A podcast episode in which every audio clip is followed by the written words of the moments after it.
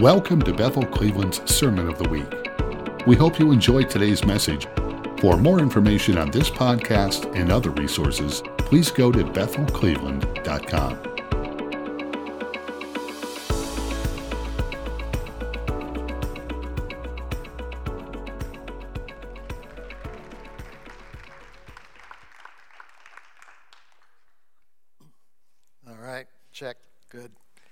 How's everybody doing on this cool day today?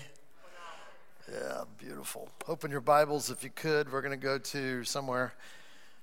You know what? We're going to we're going to go to Matthew and then we're going to jump over to Ephesians and do all this in 30 minutes. So so get ready. Uh, I, I, this is starting a new series uh, in our Strong Together year. You know, obviously coming back from COVID, we're still in the process of whatever that's going to look like, but we're already looking ahead. We're looking ahead to where God's taking us, what's His trajectory in our lives as a group. We know that it's big time community. God wants us to really join together. This is not only a trend in culture right now, it's been a trend in the church for 2,000 years.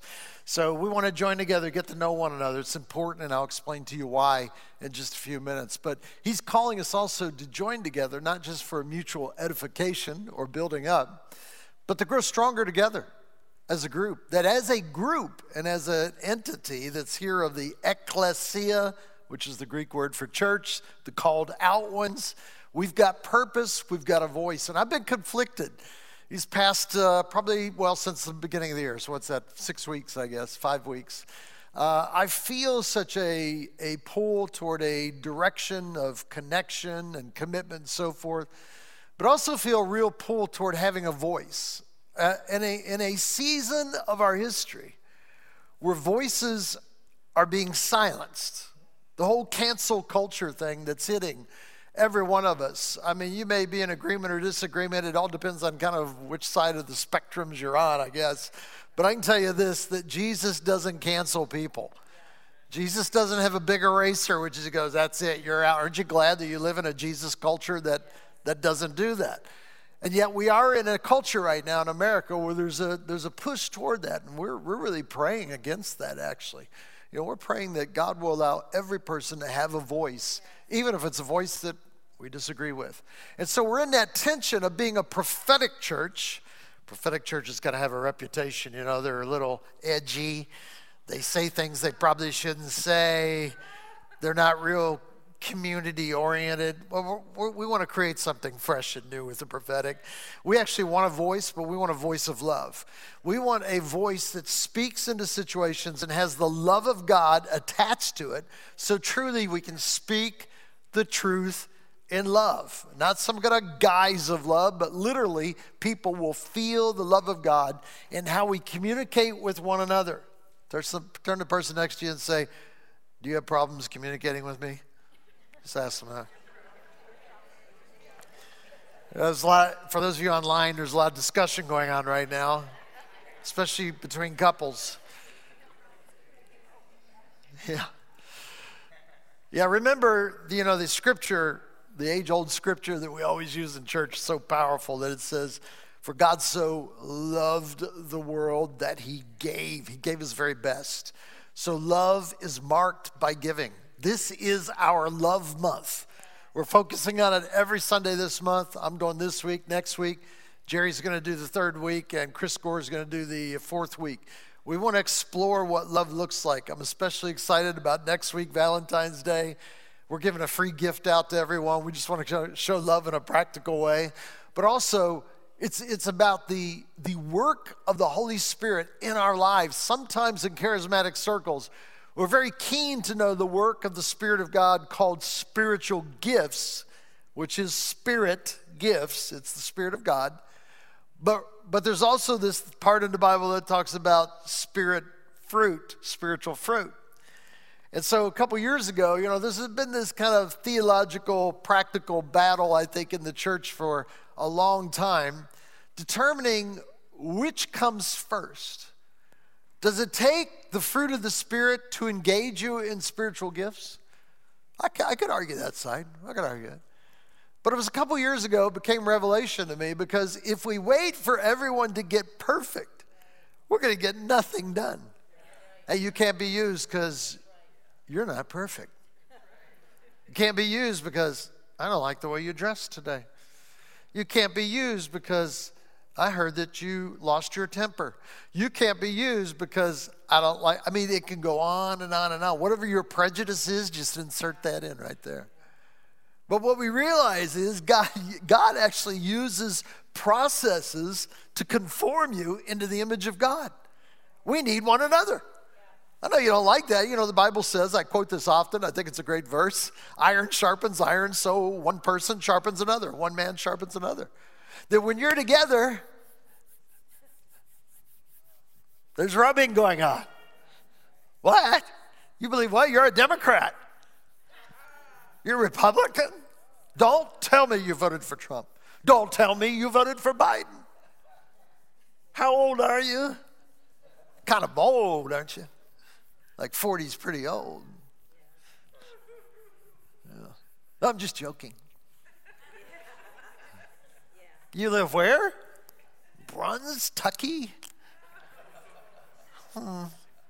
I mean, the judgments, they go on and on, and we decide real quick, don't really want to hang out with that group. Did you know some of the best relationships I've had in my life are ones that I didn't plan and that initially I didn't really like?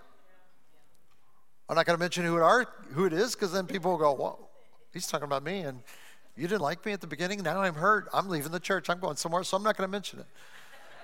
But God brings about people in your life that initially you prejudge. That's prejudice. You prejudge and go, "Yeah, I mean, you, I mean, you're a Christian, so you make it look good. You know, I love them. They're great people and everything. It's just not who I really want to hang out with." We actually isolate ourselves now from people, you know, and, and we, we have frameworks within Christianity to legitimize not loving somebody else. We do. I just don't feel it's good for where I am right now to be around that person. I just need to hold them out of my life. I mean, we've read so many books on boundaries and, and you know, uh, how to, how to stay in perfect. But let me tell you, Perfect peace has nothing to do actually with who you're with. Perfect peace, peace has to do with who's in you. If, if Christ is in you, he goes for the broken, hurting, different people. And I preached out of John 4 on our Wednesday night uh, Bible study called Deeper. It is really good. I watched it this week online. Ryan Otto, our, one of our new pastors up in Middleburg, did it, did a great job. Very connective, funny guy, you know, really got the scripture and actually taught people how to study the Word of God. It was very good. Every Wednesday night you can join us. I think it hangs around on the internet for, you know, to eternity till Jesus comes. But anyway, on Wednesday night it's live and you can, you know, ask questions and things like that. We have a moderator. But, you know, it's, when I was teaching it a couple weeks ago, I got into John 4. I volunteered for John 4 because I love John 4. Because John 4, as I mentioned last week, is Jesus taking the shortest, most efficient route from where he was to he was heading north into uh, Galilee. And he went through a forbidden zone by the spiritual leaders called Samaria. Now remember, Jesus had in his heart a promise that he was going to communicate a couple years later that as believers were to go to Jerusalem, Judea, which is kind of, you could say, the county or area, Jerusalem, Judea, Samaria, he specifically talks about a region that is forbidden from religious people going to, and the uttermost parts of the world, just to cover everything that he might have missed.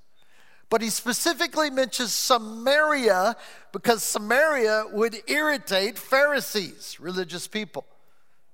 They'd be like, Samaria, what, what would you hang? So he goes to a city that has a nickname, Sychar, which I mentioned last week, which meant drunkenness, liars, cheats. So you imagine having a city that has a nickname. Like if they said Cleveland was, say, the mistake on the lake or something, you know, which they did for a long time. You know, it's, it's, uh, it's the cold north, you know, it's the rust belt, it's the rusty city. It's, I mean, there was all kinds of names. I remember uh, my, my, uh, uh the code name for Cleveland back in CB radio days. You remember that? Hello, Breaker, Break, Break 1 9. You remember that? It was about a three year period where we had the internet. in the 70s. And you were connected, all truckers had CB radios, and now so did people. So it was like we were bombarded. You know, Break 19, uh, calling out to that uh, Smokey, uh, just came uh, northbound on the uh, I 71. Uh, so we're helping people out to know, connecting with one another. You know, I know some of you young people are like, what? What is that? It happened. It happened for a three year period. I was Buckeye Boy. this Buckeye Boy heading south on 71 through Brunstucky, and uh, just letting you know, there's a Smoky uh, sitting on the left there. You might want to, on the eastbound side, you might want to keep an eye out for him. All right, good. I did my, my community service, you know. But if I was heading toward Cleveland, I was coming from the big C, Columbus, up to the dirty city.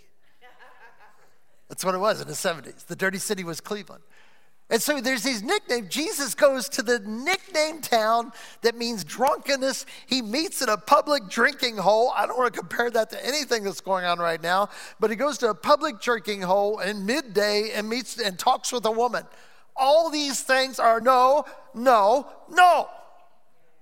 Now, I'm not saying you go out to a drinking hole and talk with a woman. That's not what I'm saying. I'm telling you what Jesus did.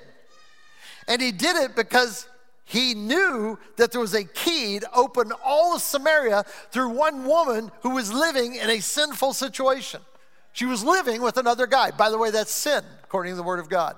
Just in case, it's called fornication in Scripture. You know, in case you're looking it up, want to make sure it's it's a sin. He speaks to her. She says, "I, I ha- have no husband," and he says, "You speak right. You've had five husbands, and the one you're living with is not your husband." So Jesus goes in, touches the core of this woman's position and where she is, probably aggravates her because she changes the subject, gets on something else. But Jesus knows this is going to end well and it's going to be a key. She tells the whole area about what Jesus did, and multitudes of people come to know Jesus Christ. And so love penetrates dark places, goes into difficult people, goes breaks all prejudices by the way. It goes into neighborhoods and places you would not normally go to, but it brings the light of God, it brings the love of God to demonstrate that Jesus Christ and his church are here to show something that's very different than what the world is offering. Love. Love together. There it is right there. Love together. I mean, all these songs, I get in my car, I got Sirius Radio, you know, I love living, listen to 70s music, so I've got a number one preset is 70s music. And I sing it all, you know. I go through all the songs. I love it when I'm going somewhere, you know. It's, a, you know, and this week it was, uh, uh, what is it, Sly and the, uh, uh, just, there's some other 70s people there, I know. I knew that, I was just checking, but, you know, we are family. And I'm driving down there, we are family all of my sisters and me. I mean, we were. Know, I'm hitting it the best I can. You know, you sing in other voices when you're in a shower and places like that, because you know no one listens. So I can do whatever I want. Don't judge me. And so I'm singing, you know, we are family. And then other songs come to me, you know, about uh, all you need is love. All you need is love. love. Oh, oh, sorry. Love is all you need. Na, na, na, I mean, you go through it, it's like, well, there's kind of been a theme around for a while. People want to be connected, people want love, people don't want rejection. But we continue to sow that in our hearts. So I've been conflicted between these two things, and I'm, I'm mixing it up right now, but it, it, hits me when I hear that. Uh, John the Baptist came out of the wilderness. Why did people go to the wilderness to see a, wild man who's been eating locusts and, and wild honey? I mean, you meet this man, I'm sure he had a healthy beard, he was Jewish, lived in the wilderness. I don't know how he smelled, but he lived in the wilderness. He probably had a starry gaze in his eye. Repent! For the kingdom of heaven is at hand. People were afraid of, it, but they also entertained by it. The Pharisees, everyone would go to see John the Baptist, like, what's he gonna do today? It's a picture of the church. Not that we look weird and smell bad, but there's something about we come out of the wilderness and we have a voice, a voice in the wilderness, a voice that speaks out of a difficult time. It says, Repent and prepare ye the way of the Lord, make his way straight. So I have that in my heart. I mean, I feel that prophetic unction. I want to speak where voices are being silenced. I, I, I'm so tempted, you know, to just speak with a greater clarity, but I really do feel we're in a season right now where the Lord is readjusting our thinking. He's getting us out of a political consciousness. We've been afraid of political spirits in the church, and no, no doubt they are there in some places. But what about the political spirit in our very government? And people have attached to that, and they've, they've been swept up with something that that gets them off of a central understanding of the kingdom of God. On, on, January 6th, when I saw people charging into the Capitol building, I was not excited about it. I was grieved by it, especially because I saw the flag, the United States flag going in, and then right behind it was a flag that said Jesus. And I thought, oh, no, no, the Crusades are back again. That, that, boy, it's quiet right now. But the violence that our only reaction after thousands of years of soaking in the presence of God is violence. That's not right. Now, I know that they don't represent everyone in the United States, but it's a sector. It's it's a piece of Christianity in the United States. And the world is appalled. Christians around the world are appalled at what happened in America. It, it is not celebrated around the world. And so things come to my mind like remember, remember Peter when he when he when the guards were coming to get Jesus, and, and the high priest had a servant there, and his name was Malchus. Do you remember that? And I don't know what Malchus was doing, but Malchus was there with others to arrest Jesus.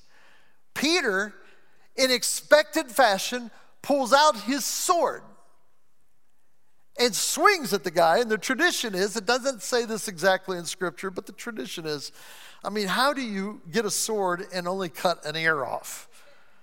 That's a, that's a pretty good aim, actually. But they believe that he was going to cut his head off. Malchus, in response to seeing a sword, would have would move like this and shoo, cut his ear off, falls on the ground, and and he's told to put his sword away. And Jesus reaches down, takes this is the this is the picture of the church. You know, as some are cutting ears off, some need to heal and put the ears back on.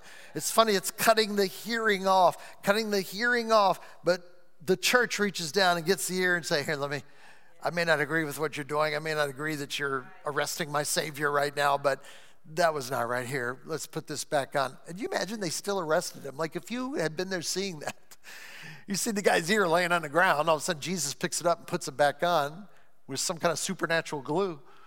He puts it on there and say, "Oh, he, I guarantee you, Malchus heard better than he'd ever heard before."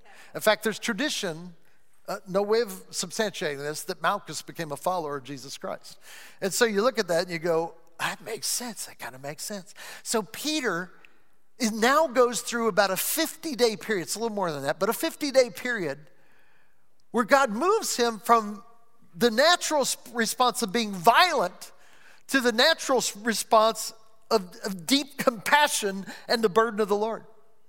Because on the day of Pentecost, he stands up and lifts up his voice. His voice is now the sword. He's not cutting ears off, he's cutting hearts. It says it in the Bible. They were cut to the heart with what he said, and they gave their lives, 3,000 of them, to the Lord Jesus Christ. It's interesting. When it gets out of the hand, when it gets out of the hand of violence being the solution for believers in Jesus Christ, and move to the side of, let me give you some true history here of what just happened. And let me tell you right now, it is in Jesus Christ and Him alone. When you begin to speak like that, you're going to cut to the heart. You're going to make enemies for sure. It's called the sufferings of Christ. You're going to make enemies, but you're going to cut hearts open. Now, Peter, the one who cut ears off years later, or, or 50 days later, is now doing surgery in people's hearts with what he says. You say, well, it's a one off. No, it isn't. It's an outlier. It doesn't, I mean, it's not, I mean, yeah, that was a one, you know, there was one point. It was Peter, he's with Jesus. I get it. Contextually, that's historically true, but I mean, there's nothing we can really draw out of that. Yeah, that's true until you think of Moses. And you think of Moses when he escaped with over a million people out of Egypt and literally took their gold and silver, which was given to them. It was the grace of God. Here, take this. Can you imagine that? Here, I have $100,000. Would you just take it for me? I mean, you'd be like, sure, I can take that. And then you leave. You leave the country, they get out into the wilderness. They get out in the wilderness, and immediately we know what happens. This was a consistent pattern of the children of Israel, of which the church is compared to many times. They get out in the wilderness and they complain. Where's God? You know, they just came out of being saved through uh, a, a, a sea, the Red Sea that needed to be departed. And I know there's all kinds of rumors. Well, it wasn't the Red Sea, it was the Reed Sea. There was a reed sea back then too, which was actually just a swamp. And I remember my pastor preaching when I was a little boy, it sticks in my head. He said the greatest miracle, if that's true, he said the greatest miracle happened that was even uh, possibly greater than the uh, miracle that we believe in. That the waters parted and everyone walked through on dry ground. And so if it was just, they said, well, it was just like a swamp and period times of the year, that swamp is dry. And so, you know, that wasn't that big of a miracle. I mean, they just walked out and, and, and you can say, okay, let's say I agree with that. The next thing, he took a little swamp that's like ankle deep and buried the enemies of God. All of Egypt, his horse and riders thrown to sea. Can you imagine a valiant warrior laying in about six inches of water going, I can't get up, I can't get up? An entire army doing that? No. This was a sea. Walls were on each side. You saw the movie. They walked right through the middle of it, like, you know, I'd be walking pretty fast. I would definitely wouldn't be in the back row. And so you get through that, and they look back like, oh no, the enemies of God are following us through in the middle of that. And the Bible says all of a sudden the wheels started falling off and the dry ground got muddy. It was like a little leak in the bottom of this thing, you know, and, and, and they're, they're falling down enough time for Israel to get totally out of the water. And then, boom, it all closes in. And they dance. Remember Miriam? Horse and rider thrown into the sea. We sang that in the 70s. Just came to me. It's the celebration that my enemies were cut off. So Moses gets on the other side. You think this would be such an incredible event that the rest of their lives, they're like, oh, I believe God for anything. I believe God for money. I mean, look, he, I believe God for water. I believe God for food. But they, they were constantly complaining, Lord, I mean, it's like grandchildren. We had them over for six hours yesterday. There's a lot of complaints between the three of them, constant complaints, you know. I mean, and that, I think uh, it's okay for six hours, but for 40 years? 40 years? So they get to this place and it's, there's no water, there's no water. So Moses goes to the rock. They said, We've been better off in Egypt. Better off. Why don't you just well, Who are you? Why did you bring us out here to Brunstucky? Why'd you bring us out of this place just to die and be dry out here? I don't get it. Why? Why? Why? And so Moses, he comes to the Lord and says, Lord, they're complaining they, they want to go back to Egypt. He said, I'll tell you what to do. Strike the rock, strike the rock, and water will come out. So he goes out there.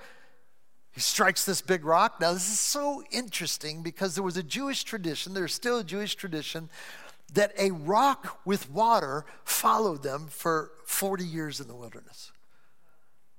That there was a literal rock, rock that would follow them and supply water. They were supplied water out of this rock that he struck for 40 years. 40 years. In fact, in Corinthians, it says that. It says, and that rock that followed them in the wilderness was Christ. Whoa, what? We, what? And so the striking of the rock was a picture in the midst of complaint that Jesus would be the representative, that Jesus received the strikes, the stripes in his own physical body. What's interesting though, 40 years later, Moses' sister dies, Miriam. And at her death, the, the water ceased to flow out of the rock. Theologians are at a mystery about that. What does that really mean? We don't really know.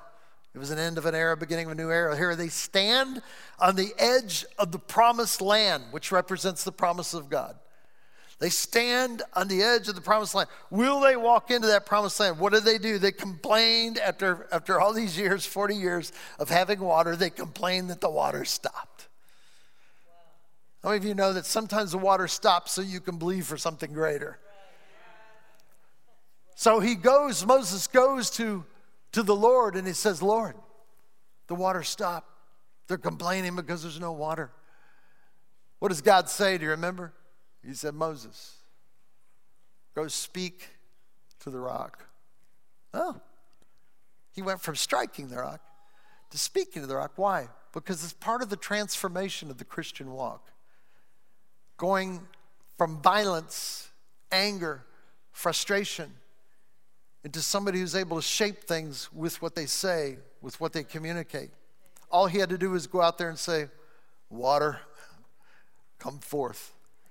Water, come forth, and pooh, to come. But he got angry. He got frustrated because everyone was complaining. The grandkids were running all over the place, yelling all kinds of things. It's mine, mine, mine, yours, mine. I mean, don't say yours, mine, mine, mine, you know, going back and forth. This is what was happening to millions of people out there for 40 years. Uh, I mean, oh boy. I mean, uh, Moses was just like, oh, please get me out of this situation. Well, he didn't know he was about to get out of that situation. He was told by God to speak to the rock. He got so frustrated, he struck it twice. Boom! And water came out, just like the other rock. But he came back to the Lord, probably like, all right, I got that done. He said, listen, you lost trust in who I am. And because of it, you will not enter into the promises of God.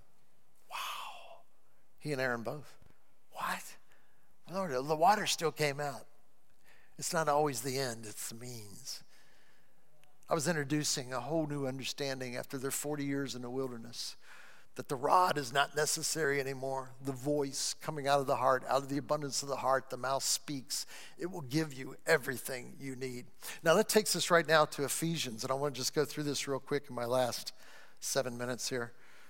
Uh, Ephesians chapter 1 through 3 is a, uh, a very mystical part of Scripture. Uh, Ephesians, fortunately, is divided into two parts first three chapters, second three chapters. And uh, I want to look at this how the Lord wants to shape us. Did you know the most powerful thing regarding heaven and earth? Don't we believe that? Like, thy kingdom come, that will be done on earth as it is in heaven? And we always think about external things or processes we're working through or whatever. Lord Jesus, thy kingdom come, thy will be done. In fact, literally in the Aramaic, it says, Come thy kingdom, be done thy will. It's a very directive kind of a thing, you know. That's the Lord's Prayer.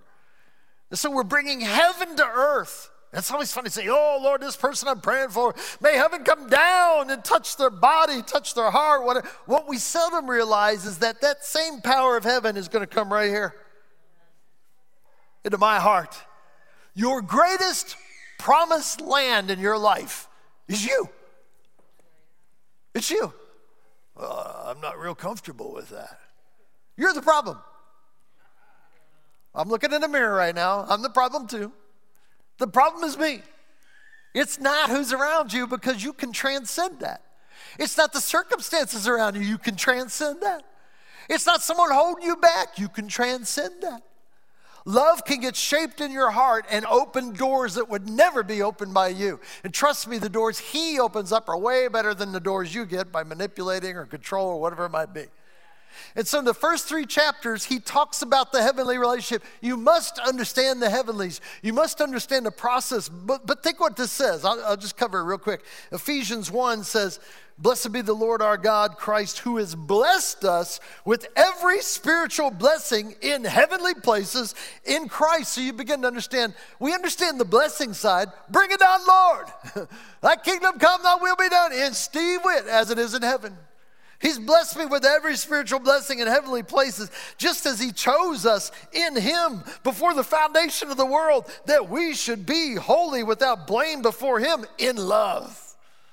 Well, that's enough right there. You just read that. You could chew on that for a couple years right there.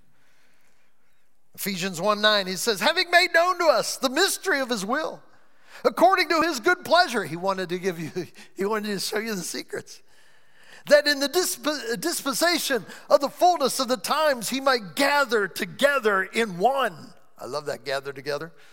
Gather together in one all things in Christ, both, both which are in heaven and which are on earth in him. Do you see what he's saying here? He's saying he's going to knit something together down here on earth from the power of heaven, like what's in heaven will come down to earth, and it's going to be done through him. The unity of the Spirit.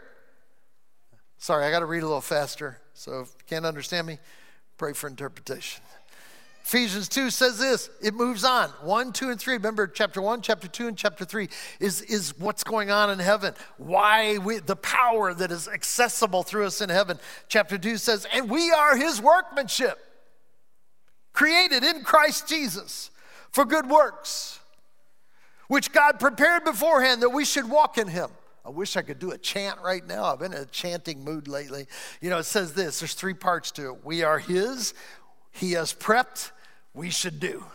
We are His, He has prepped, we should do. That's what, that's what it boils down to. We are His, He has prepared us since the foundation of the world that we should do what He's told us to do. This is not some lazy Christianity. It's not a lackadaisical, you know, well, let's just see what happens. And I don't know. I'm just kind of moving in life and, you know, I'm praying for favor. Of course, I want favor. But there's no impact on our soul. Our souls remain corrupted, separated. I'm trying to think of words that help here. Displeasing to God, even though we're believers following Him. We align ourselves with Him in order to move toward greater purity. It is one of our greatest gifts to the Lord, saying, Jesus impacted my life and transformed who I am. All right. Ephesians 2 and 3 says things like, uh, I'm just going to skip through it here. We are strangers that are becoming a household. We're being built together for a dwelling place. This, these are, this is heaven's intention. Let me put it really plain. This is what Jesus expects of believers, followers. I don't know what our expectations are in the American church. I know what mine have been in the past, but I'll tell you one thing. I mean, I love things to grow. I believe it's good to be fruitful. I believe it's good to add people. It's good to open up and, and allow people to know the goodness and grace of God and everything else. But, but really, what he's doing is he's building us together as a dwelling place that he may come and fill us up. When that happens, people will know what's going on. The church is important as a counterculture. Right now, it does not have any influence in America right now, or very little. Uh, partly because of January 6th. So, right now, we're rebuilding a culture that is counter to the culture that is out there. That's why I don't, I don't want to put certain things in my mouth and in my communication because I believe that that's the culture that says that. I want to come up with a counterculture that transcends the current culture because the current culture is not moving in the right direction. It says that we're to be rooted and grounded in love.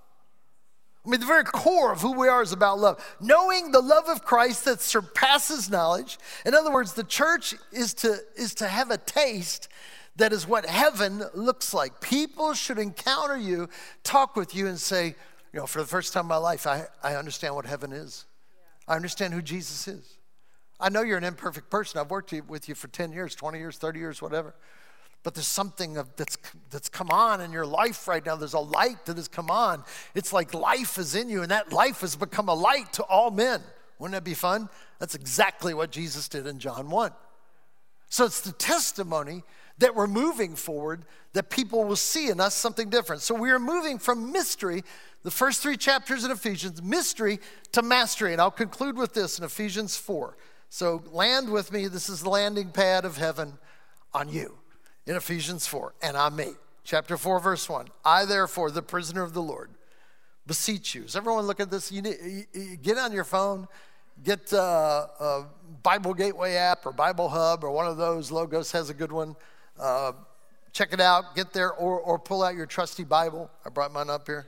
Pull out your trusty Bible. Ephesians 4, you need to see it. You need to engage all senses. We don't have any incense today, so I can't do smell.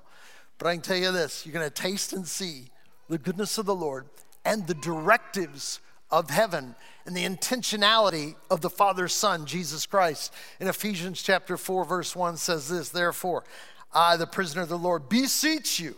We don't use that every day now, but it's a, it's a begging plea. Look, please walk worthy of the calling with which you were called.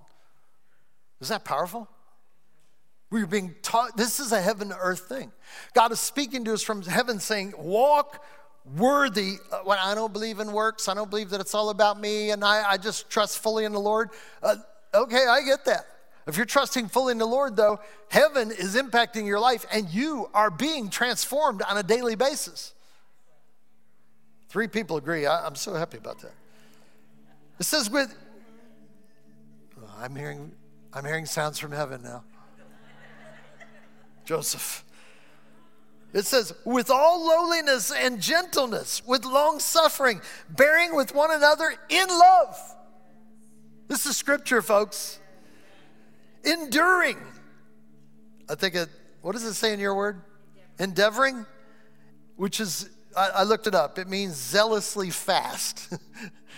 so, endeavoring to keep the unity of the Spirit, that's heaven, in the bond of peace, that's earth. You see that? The unity of spirit we are bringing down in a bond of peace. It's a commitment of peace among us that as a church, we will walk together in a bond of peace because of the unity of the spirit that is over us. Think about it. Where is that in our lives right now? Are we walking in the bond of peace. Or we created our own theology, our own Christianity that's separate from the Word of God. Well, I pick and choose who I hang with and who I'm with. And some people I just don't like. I mean, we all have those people we just don't like. You know, we don't like people that are this way or that way or whatever. I'm telling you that is not the Spirit of Christ. There's a church that's being formed here right now that will be holy and we'll be pure before God, not in some kind of 1950s holiness thing where how you look and how you dress and all that stuff. But at the very core, love will come forth because we're, we're worshiping Jesus' people. We live in Ephesians 1 through 3.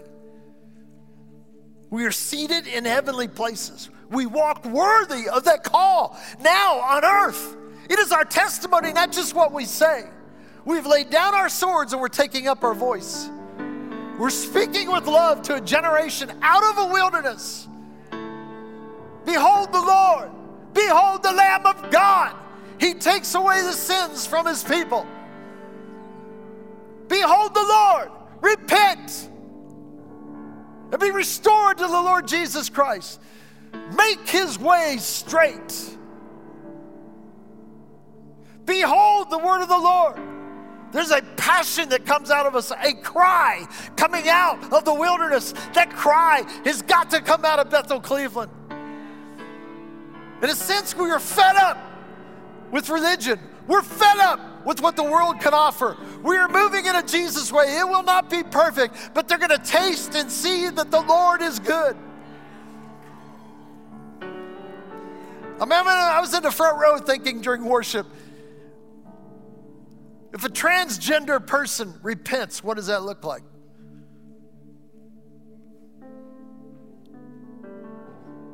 And the Lord told me, I'm going to raise up.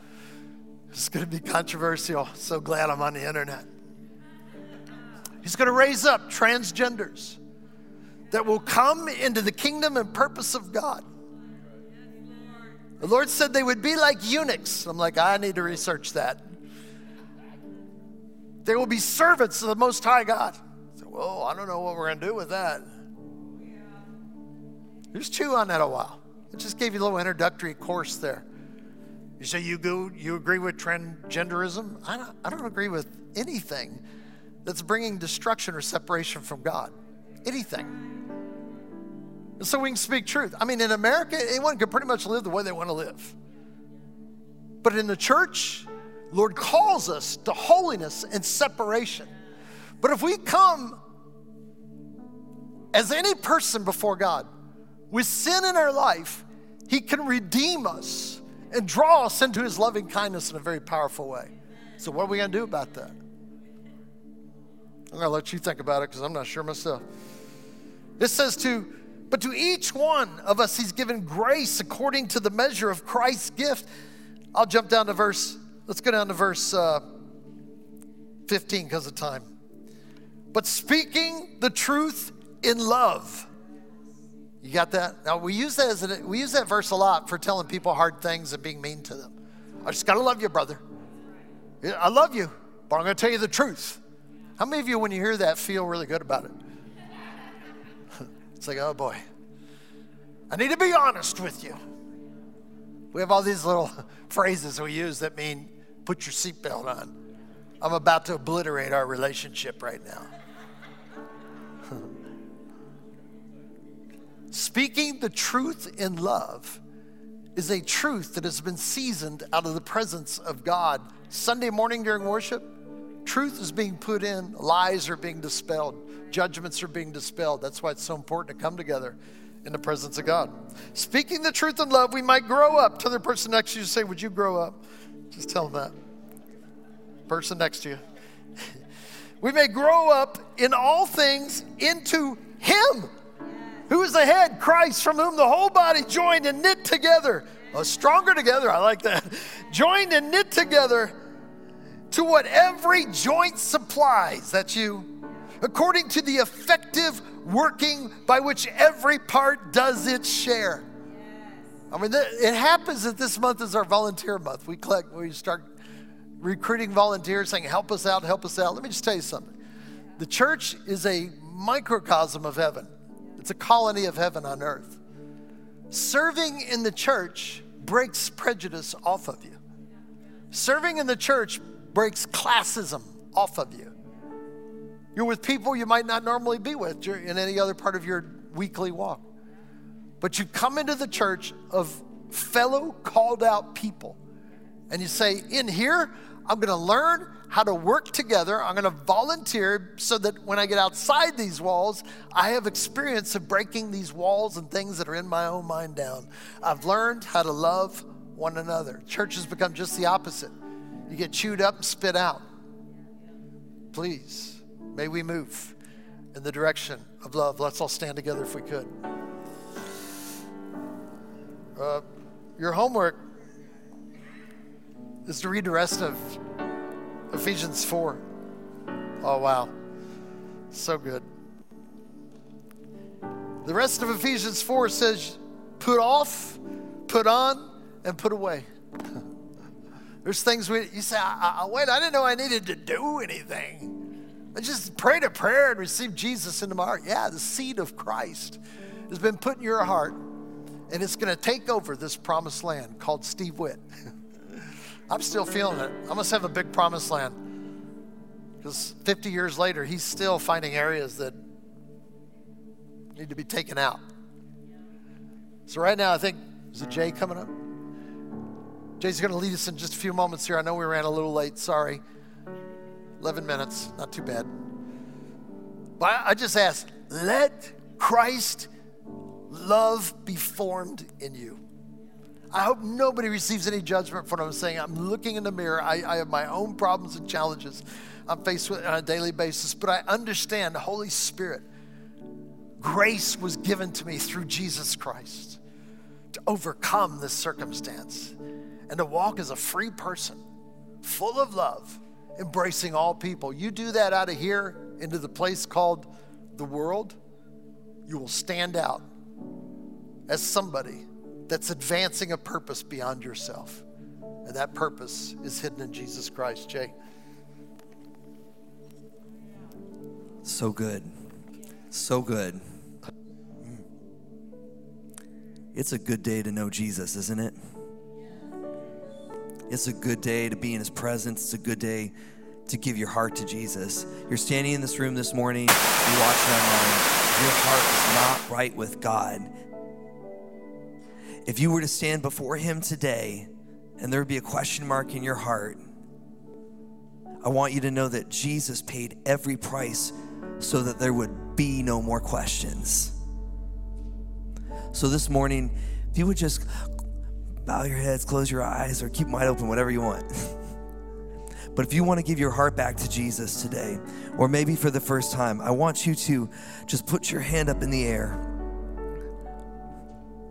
you know, we live in a time right now where you hear that phrase, I'm just living my truth. And I got to tell you, I am just so thankful that I don't live in my truth, but I exist and live in His truth. You see, everybody else's truth is based on their circumstance or their lens that they've lived through. They've got a lot of things that shape the way that they think life should go or what's right and what's wrong, and it's all different. But the beauty of Jesus and the beauty of God is that He is the same yesterday, today, and forever. He never changes, which means that you can trust and depend on Him forever.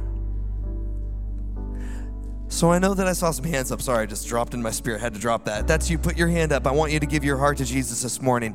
Most incredible thing you'll ever do. There's a couple hands going up. That's amazing. God sees you. You're sitting at home too. Put your hand up. Come on. In your kitchen, your living room, put your hand up. Activation of faith. Can we give God some praise for people who are giving their hearts back to the Lord today? Come on. It is amazing. And what an incredible journey that Jesus is starting in their life. I remember when I first met Jesus, I was sitting at the altar and I felt his presence for the first time. And I knew that I was never going to be the same. And I got to tell you, my life, everything that surrounds me, the blessing, the glory of God in my life, I'm so thankful every day for the day that I invited Jesus to live in my heart. So if you're praying this, just agree with me as we pray. Father God, in Jesus' name, thank you for everything that you've done. I believe that when Jesus died on the cross and was resurrected, that it paid the price for every one of my sins and it made the path that led me back into relationship with the Father. So today I'm not just praying a prayer, not just reciting a formula, not just going through the motions, but I am surrendering my life to Jesus. I'm surrendering my life to the Father. I'm surrendering my life to the person who hung the stars in the sky, shaped the mountains, and knows me deeply and more completely than anybody ever will and loves me most. I'm giving my heart to you in Jesus' name. Amen. Can I get our ministry teams to come up to the front here? And um, Rachel, if you wouldn't mind singing just that chorus of Holy Water for them. This morning, if you need to, if you need some prophetic ministry or encouragement, our teams are coming up to the front here. They are trained and ready to give you a specific prophetic word of encouragement. But today, I just feel in my spirit, if you felt that, I don't want to live in my truth, but I want to exist in His. Would you just put your hands up in the air right now? You say, God, I want to exist and live in your truth, not just mine, my subjective truth. And I'm just going to bless you. Father God, in Jesus' name, thank you that your truth never changes. Thank you that you are an incredible and worthy God. And this morning we worship and we praise you as free beings under the under the blood of Jesus in a new life with a new approach who can boldly come before the throne and release heaven on earth. In Jesus' name, we bless you.